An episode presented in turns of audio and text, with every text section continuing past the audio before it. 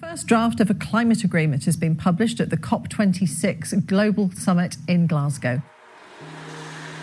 Recently, the eyes of the world were focused on the health of our environment. It comes after marathon talks amid intense negotiations. Many nations committed to reducing emissions, shifting away from coal, and eliminating deforestation by 2030. Pretty big promises by world leaders, but honestly, it's not clear what changes will actually come out of the Glasgow summit.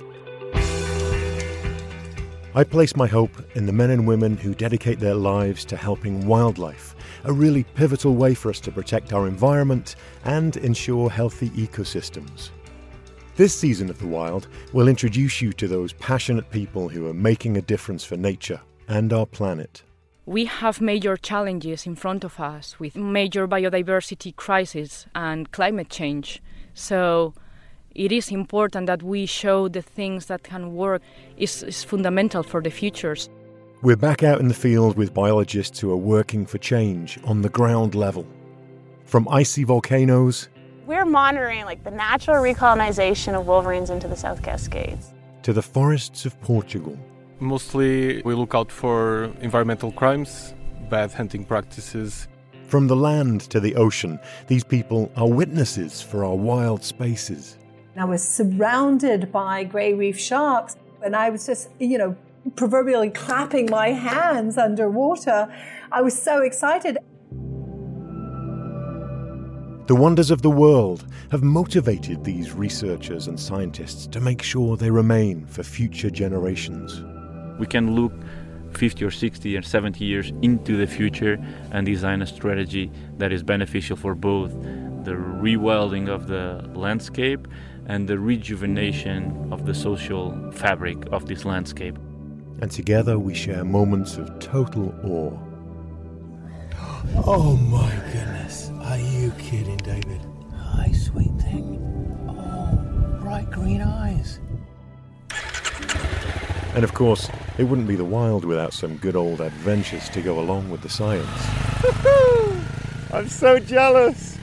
Maybe a bit too adventurous at times. Are you concerned about avalanches here? Not always, but today for sure. There are so many good things going on in the natural world. It's full of people who are innovative, hopeful, and inspiring. So I wake up each morning and I as I start to sit up, I think about will the things I do today make a difference in 100 years? And so I consciously use that as my guide. It's not about me. I'm doing it for the planet. I'm doing it for owls. I'm doing it for other people. It's for the health of this place.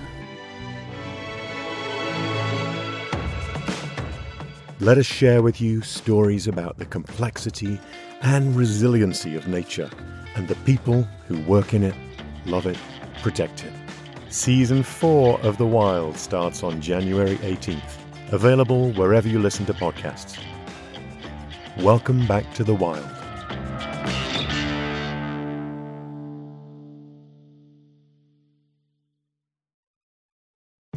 Hey, my name's Clare McGrane, and I'm a producer for Seattle Now, KUOW's local news podcast. There is a lot happening in our region, and it's a lot of work to keep track of it all. We'll get you caught up on the latest news and take a deep dive into something happening around the city, all in under 15 minutes. Get a morning walk in or grab a cup of coffee and start your day with us. Learn something new and connect with our city by searching for Seattle Now wherever you get your podcasts.